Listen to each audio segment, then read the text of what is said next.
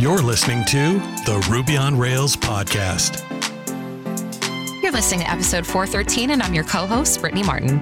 And I'm your co host, Brian Mariani. Joe Masilotti is an independent developer who specializes in Ruby on Rails, iOS, and automated testing. He helps clients port their Rails applications to iOS with Turbo Native, like Hey and Basecamp.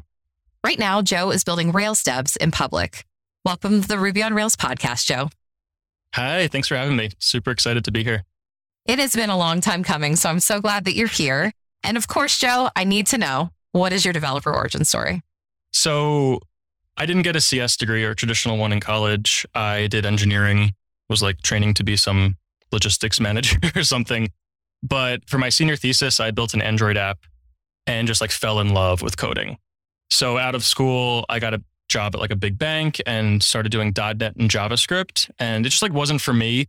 So I transitioned more towards iOS. Had someone there who mentored me into iOS. Really liked building iOS apps. Did that for a few years, and finally moved over to Pivotal Labs. I was there for a number of years doing Ruby on Rails, iOS, and really liked TDD and the whole testing philosophy but really started to fall in love with like how quickly it was to spin up something in Rails. So from there, I moved on to a smaller startup where I was the only developer for like five years, kind of a crazy time in my life.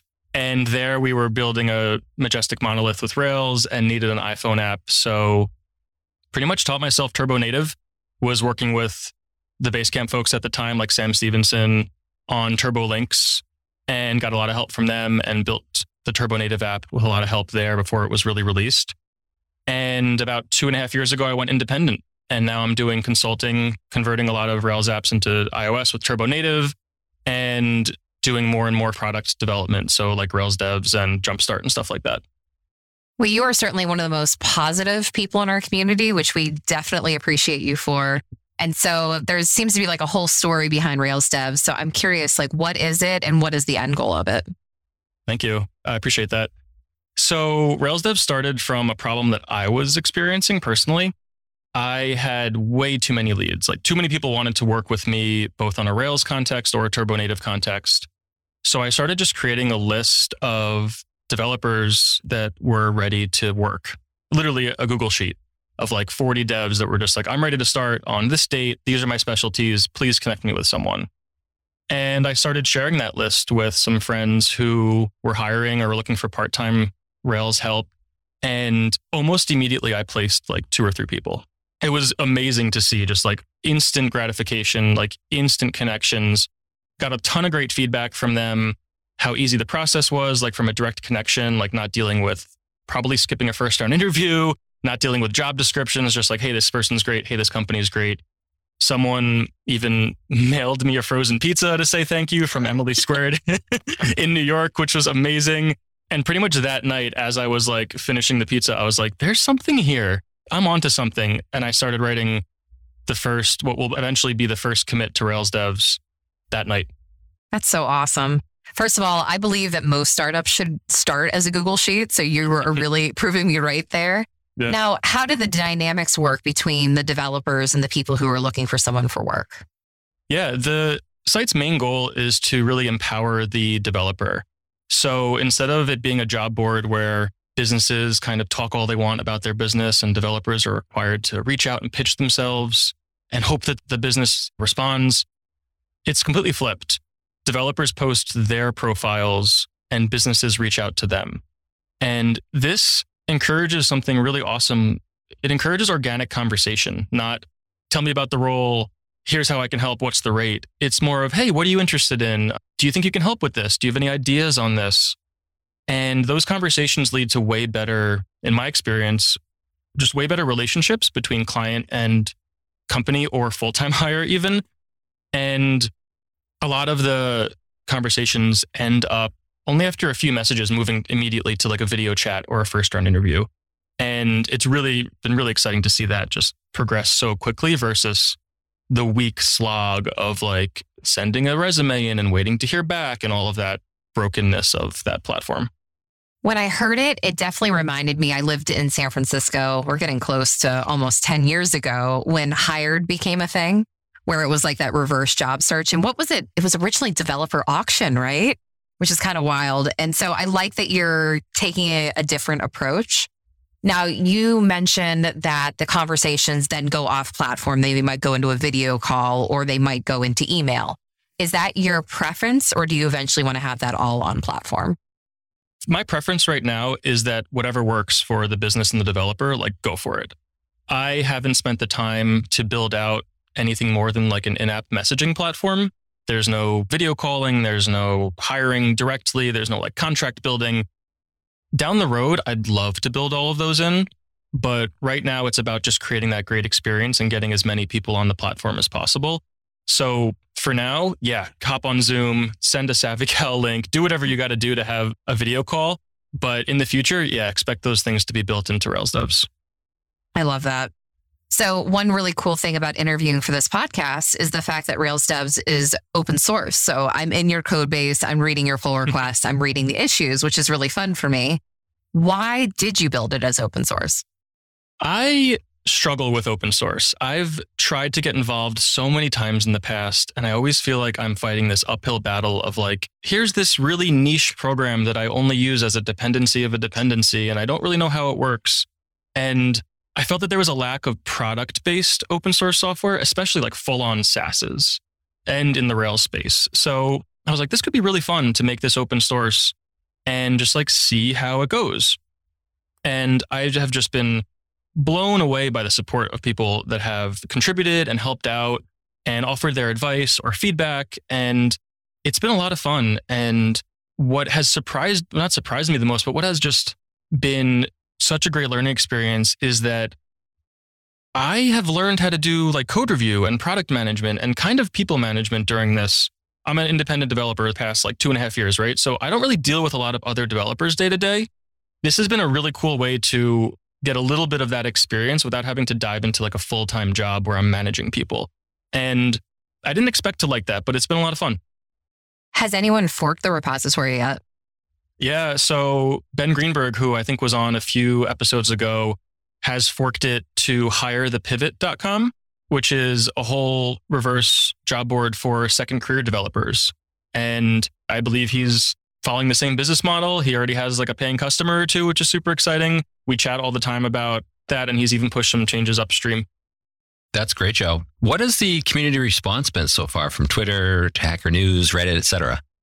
Twitter has been just amazing. Twitter and GitHub, I have had so many people that are excited about it, following the journey, excited to contribute, and really just grateful for all of that. Reddit has been lo- kind of love hate, as Reddit usually is. Some people are, this is great. I sign up immediately. Let me submit a PR. And other people are like, oh, well, this will never scale because it's only Rails developers. Or why don't you do this for this other platform that you've never heard of? So Reddit's been interesting. And I haven't launched on like Product Hunt or Hacker News yet officially. So I'll let you know maybe next time. I do have to confess that I have seen all of your Reddit posts and I agree with you, Joe. Like it is people who are like congratulating you. And unfortunately, there's a little bit of the cesspool that is Reddit on there. But you do, like I mentioned earlier, you are such a positive person that every single comment that could be construed as negative, you managed to turn it around, which is almost your superpower at this point. I very much appreciate that. That has always been my goal with any sort of online interactions. It's like, even if you are saying something negative, there's something to learn and something to pick up there. So don't just ignore it. See what they really mean, trying to figure out how you can spin it. And I appreciate that you noticed that. Thank you. If you've been considering trying Honeybadger, now is the time. They have two really cool new features I just learned about. They now have status pages and can monitor your SSL certs. Whether US East 1 is down or you forgot to add a configuration file, everyone has an outage from time to time. When your next outage occurs, transparency is critical. The difference between a minor annoyance that people soon forget and a fiasco that creates sustained resentment is in how you communicate. They just shipped an update that can help communicate outages to your customers. Public status pages with custom domains and branding. Many certificate authorities, such as Let's Encrypt, will automatically renew your SSL certificates for you. But if you manage your own certificates, you have to remember to renew them yourself. If you forget, your customers won't be able to access your website, and Honeybadger will sound the alarm. Honeybadger Uptime Monitoring can now warn you before your SSL certificates expire so that you remember to update them. before your customers are affected. Check out honeybadger.io to learn more. You're getting to greenfield a project, which is always really fun. And, you know, you've been into it for a couple months now. Have you made any specific technical decisions around the site that you're particularly proud of and that you would do again? Yeah, there's two that I would definitely do again. And the first one is hopping on Rails 7 really before it was released. I was pointing to master for, I don't know, maybe a month or two, maybe actually, maybe even longer. And this really enabled me to dive like head first into the whole new ecosystem of Rails 7 with esbuild and JS bundling and CSS bundling. And having those from the beginning means that I took a little bit of time to get them going and dealt with all of the beta and alpha builds, of course, but I never had to worry about that transition to Rails 7, which a lot of my clients also have struggled with because it's a big change. And I just hate Webpacker. So being able to skip that entirely has been really nice. The second decision, it's kind of a boring decision, but like I stick to the boring Rails stack. There's no fancy JavaScript front end. There's really barely any Hotwire. I like just added a Hotwire frame, a Hotwire powered form last week to one of the really important messaging forms. So really layering in that stuff slowly and just building out a HTML over the wire basic CRUD app that is boring has been really nice and really like a relief.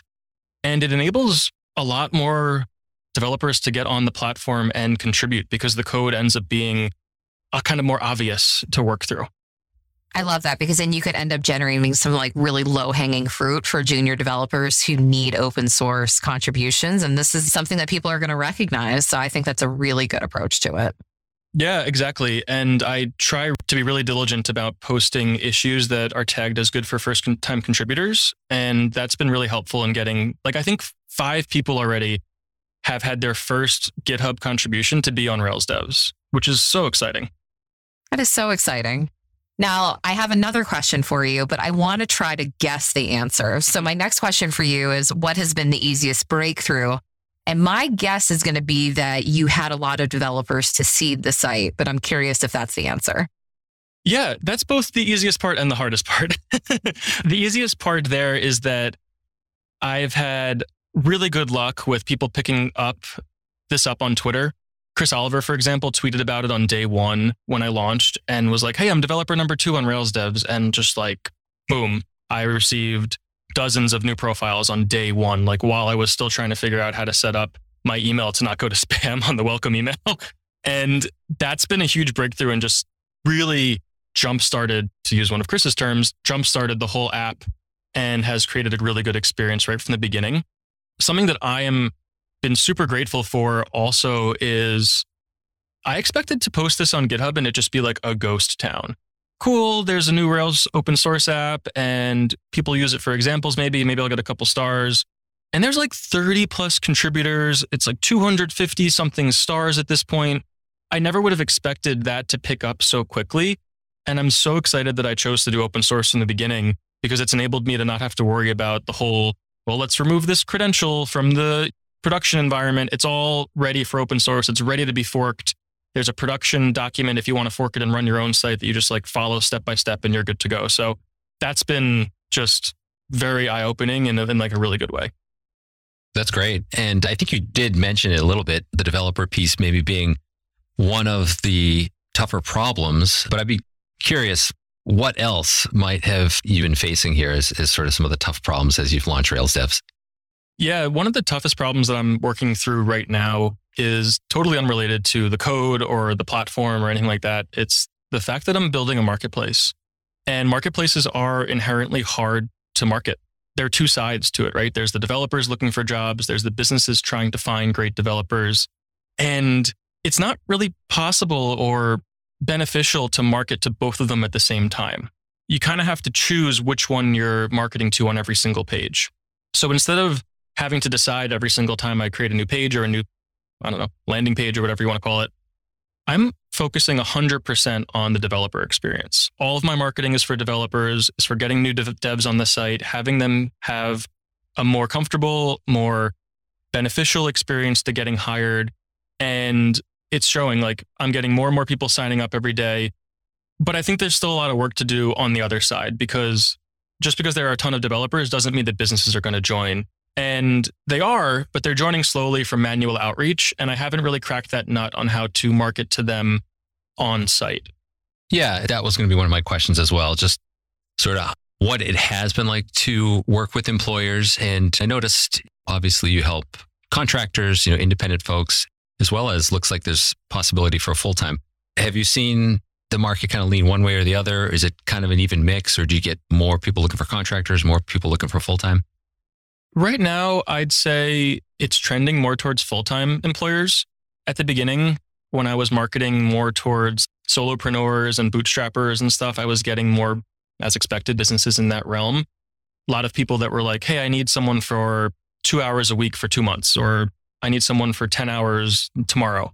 And that's great. And I still want to be able to serve that market. And that's why there is the, the cheaper plan for those businesses. But for the folks that are hiring full time, that is where I'm starting to see a shift now. In the past like two weeks, I've spoken to, I think, five different companies that are excited to hire like two to three Rails devs each, both from junior to senior. And that's really exciting because placing someone full time is a whole nother level than giving someone a couple hours a week for a part time role. And both are beneficial and both will help give that person financial freedom. But finding someone a full time job has a certain sparkle to it for sure. I know that well, no doubt. and the listeners may or may not know, but Mirror's parent company, Atlantis, as I'm sure you know, has signed up and, and we've used it and certainly seems great. We've noticed, and this has been a blind spot for us, and correct me if I'm wrong, it seems like you've done a great job at allowing a lot of international developers to kind of land on the platform and to be able to help them. And that's one spot that over the course of my career with Mira, we've never been able to quite figure out the international side of things. Obviously, we've done, I think, a nice job helping US based developers and, and US based companies. But have you found that just like a lot of international folks have been gravitating to Rails devs? I have. Now that you mention it, we recently added a way to add your location because a lot of businesses were saying, hey, I can only hire in these countries because of either HR reasons or like a lot of companies have been looking for specific countries to hire in or specific states, even due to regulatory reasons or HR reasons or preference, you know, whatever. So I've been starting to keep my eye on where countries that pop up and there's a lot of US developers for sure, but there's also a ton of Canada, a ton of South America, and a ton overseas. It's crazy to see how many people are signing up that like don't speak English or English is their second language and having the site starting to be translated into a third and now fourth language, I think is what has enabled those developers to feel comfortable on it and have enabled them to say, Oh, I understand what this is saying because it's in my native tongue. So I'm going to sign up because that is just like going to be a better experience overall for me. Yeah, that's great. That's really nice that you're able to extend to the international community like that and have so many of those foreign devs give them the chance to find some meaningful work. So that's awesome. I also noticed that you, I believe, removed the expected compensation piece. Tell us about that and the thought process there. Yeah, I could have an entire podcast episode about this. the short answer is that setting an expected rate becomes a race to the bottom for the businesses. They just are going to sort I saw almost immediately businesses sorting developers by lowest cost first and just reaching out to the top five there. And that's not the experience that I want to create. That doesn't create a good relationship between the developer and the business. It creates poor expectations on the type of work that you're going to receive. And it shorthands the developer. And this site is all about empowering the developer and giving them financial freedom. You shouldn't be charging based on the time that you put in, in my opinion. You should be charging based on the value that you provide to the company. And you can't do that by saying, I charge between this rate and this rate, or I charge this per project. You need to have a talk with the company and say, okay, this is how much value you think you'll bring in, and then price yourself based on that. And that's really scary and that's really hard. And it's something that more senior devs are going to be better at, or people that have more experience in consulting. But I'm trying to level up these folks and make sure that they understand that and get to a point where they can charge way more than they ever expected and can provide just as much value, if not more value, to these companies and by removing expected compensation from the site, by removing expected compensation from the site, that is just the first step in getting those folks there. Great. This episode is also brought to you by Scout APM. Scout is an industry leader in application performance monitoring. This low overhead tool is designed to help Ruby developers find and fix performance issues. Scout's intuitive UI and tracing logic ties bottlenecks to specific lines of code and allows you to quickly pinpoint and resolve issues like N plus one queries, slow database queries, memory bloat, and more. Scout's unlimited seats and applications allow teams to collaborate without additional costs and makes it easy for any member of your team to become a performance pro. See for yourself why developers worldwide call Scout their best friend with a free 14 day trial, no credit card needed.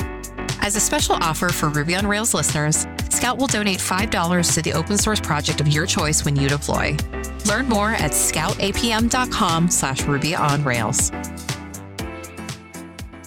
What are your thoughts on sticking to Rails? Uh, do you feel like kind of given the platform and what it does, obviously it could extend beyond Rails. Do you think you may ever go outside Rails, maybe to iOS or something like that?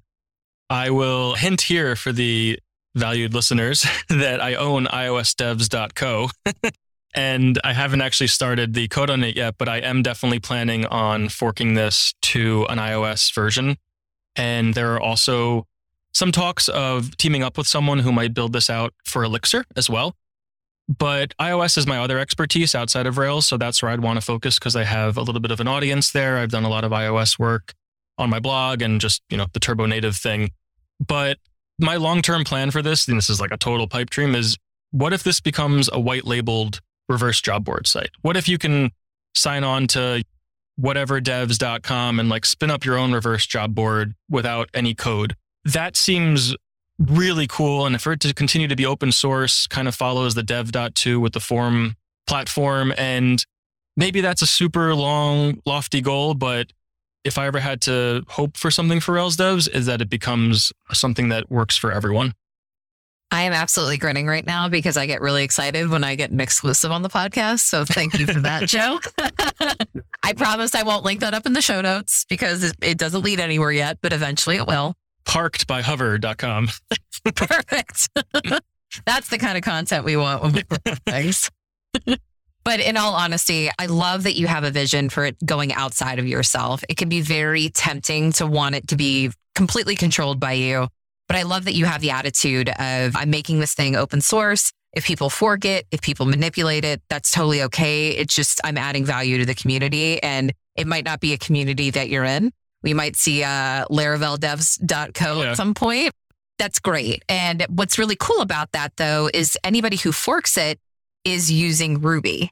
And that's what we want, right? We want people using the language that we love. And so overall, it's just a good thing for the community. 100%. Yeah. I don't want to see someone create laraveldevs.com and it be written in Laravel. I want it to be written in Rails and I want to see that progress and see upstream changes and see how awesome Ruby is for a PHP developer. And yeah, I'm, I'm with you there. Totally. So, twofold. How can listeners get involved in both the code base and getting onto the platform? Getting onto the platform is railsdevs.com. There's a big get started button and you can add your profile. If you are looking for freelance work or you're looking for a new full time gig, I highly recommend hopping on and filling out your profile and just talking about all the awesome stuff that you've done. If you add your profile and want some extra help, shoot me an email or reach out on Twitter and I will give you a personal review of that and offer some tips on how to improve it from the experience that I've had looking at people who have been reached out to a bunch. If you want to get involved in the code base, there's a link, I think at the bottom that just says open source, but it's the repo is railsdevs.com under my name. And there are a couple good for first time contributor issues that are flagged that we could use some help on. Some of them are really simple changes that might only be one or two lines, like tweaking the color of something or a submit button isn't disabling. But there are also some bigger picture stuff like trying to add accounts versus users to the system that I've been struggling with for a long time. So if you want to give high level advice or have experience based on those type of things, all contributions are welcome, even if it's not code. That's so great. Now, in the spirit of positivity, let's talk about RailsConf for a moment. So, I am on the program committee, and I'm going to publicly say that I recused myself from reviewing Joe's talk because I very much knew it was Joe, just because of the topic of it. But in light of positivity and making things good when they might not seem positive, your talk was not accepted to RailsConf, but instead you had an idea, and I'd love for you to talk about it. So, my talk was going to be on porting your Rails app to iOS with Turbo Native, the thing that I do for multiple clients day in and day out. And instead of doing the talk at RailsConf because it was rejected, I'm going to be running a private workshop. So I haven't nailed down all the details about this, but expect it to be a hands on live training. You're in Xcode, you're in your, your IDE, you're in your text editor, writing Rails, writing Ruby, writing Swift, getting your Rails app or a sample project to work on your iPhone. And the goal at the end of that is for you to feel comfortable enough that you could start working with the framework and working with Turbo iOS. And hopefully, a few weeks after that, be in a point where you could submit to the App Store. And if you're looking for more information on that, I am starting to talk about it in my newsletter. I run a monthly Hotwire newsletter, which you can sign up for on my website. I'm sure there'll be a link in the show notes. And it's Masilotti.com if you know how to spell my last name. Awesome. Will we still see you at RailsConf? I will 100% be at RailsConf. I already bought my ticket and I actually live in Portland now. So I will be around for sure. Voodoo Donuts. Is it worth it? well, I'm going to have a lot of uh, opinions coming back to me on this one, I'm sure. if you've never been, it's worth going. And there are some really fun donuts to try, but there are better donut spots in Portland. That is exactly what I've heard. So you must be living in Portland. It is verified. well, Joe, we always wrap up. As someone who is so invested in the Rails community, I want to get your thoughts on the future of the Ruby and Ruby on Rails communities. Rails 7, to me, even though it's not in the future, was a giant milestone. I mentioned before how much I despise Webpacker. Bringing mm-hmm. all of that back into the Rails ecosystem in the form of JS bundling, CSS bundling, made me really love the front end part of Rails again. And I'm not even talking about Hotwire yet. I'm just saying, like, if I want to get Tailwind going, why do I have to set up an entire JavaScript stack on my machine just to write some CSS? And I understand that it's written in JavaScript, but whatever. Rails 7 being where it is right now makes it feel so much more like it did like back in like the 4.2 days, which is when I got involved, where you just like write some awesome Ruby and you have an awesome web app that does awesome things. And there's way less just cruft to worry about. And that plus Hotwire really feels like it's here to stay for me. And I'm really excited to learn more and more about this. Where I see Rails in the future, though, is that I'm holding off for even more support for Hotwire, even more uh, adoption. The documentation is lacking. I'd love to start contributing there. I'd love to see more people start contributing to documentation, especially on Hotwire and Turbo. But where I really see the community going forward is more towards that like omakase type. The Rails is for everyone and being able to build profitable businesses either completely by yourself or with a huge, ginormous team. And I'm excited for that because I think that we're one step closer with Rails 7. And I haven't really dug into what is up next for Rails 8, but I really like where the ecosystem is, is leaning right now. That's great. Before we go, Joe, how can listeners follow you? So I'm most active on Twitter. You can follow me at Joe Masilotti. And I also run a monthly Hotwire newsletter and you can sign up for that on masilotti.com. If you're interested in being a part of Rails Devs, I'd love to see you contribute or add your developer profile. That is railsdevs.com. And if you can't spell my last name, there will be a link in the show notes. There sure will. Joe, thank you so much for joining Brian and I on the show today. It was really great to hear the origin story of Rails Devs. I think you're building something really special. It's just going to keep growing out our community. And in the end, isn't that what we all want? I couldn't agree more. Thank you so much for having me. It's been a blast, and I'm looking forward to meeting you in person at RailsConf. You've been listening to the Ruby on Rails podcast. Follow us on Apple Podcasts, Google Play, or wherever fine podcasts are downloaded to stay in the loop on Ruby on Rails and open source software. While you're at it, please leave us a review. And thank you for listening.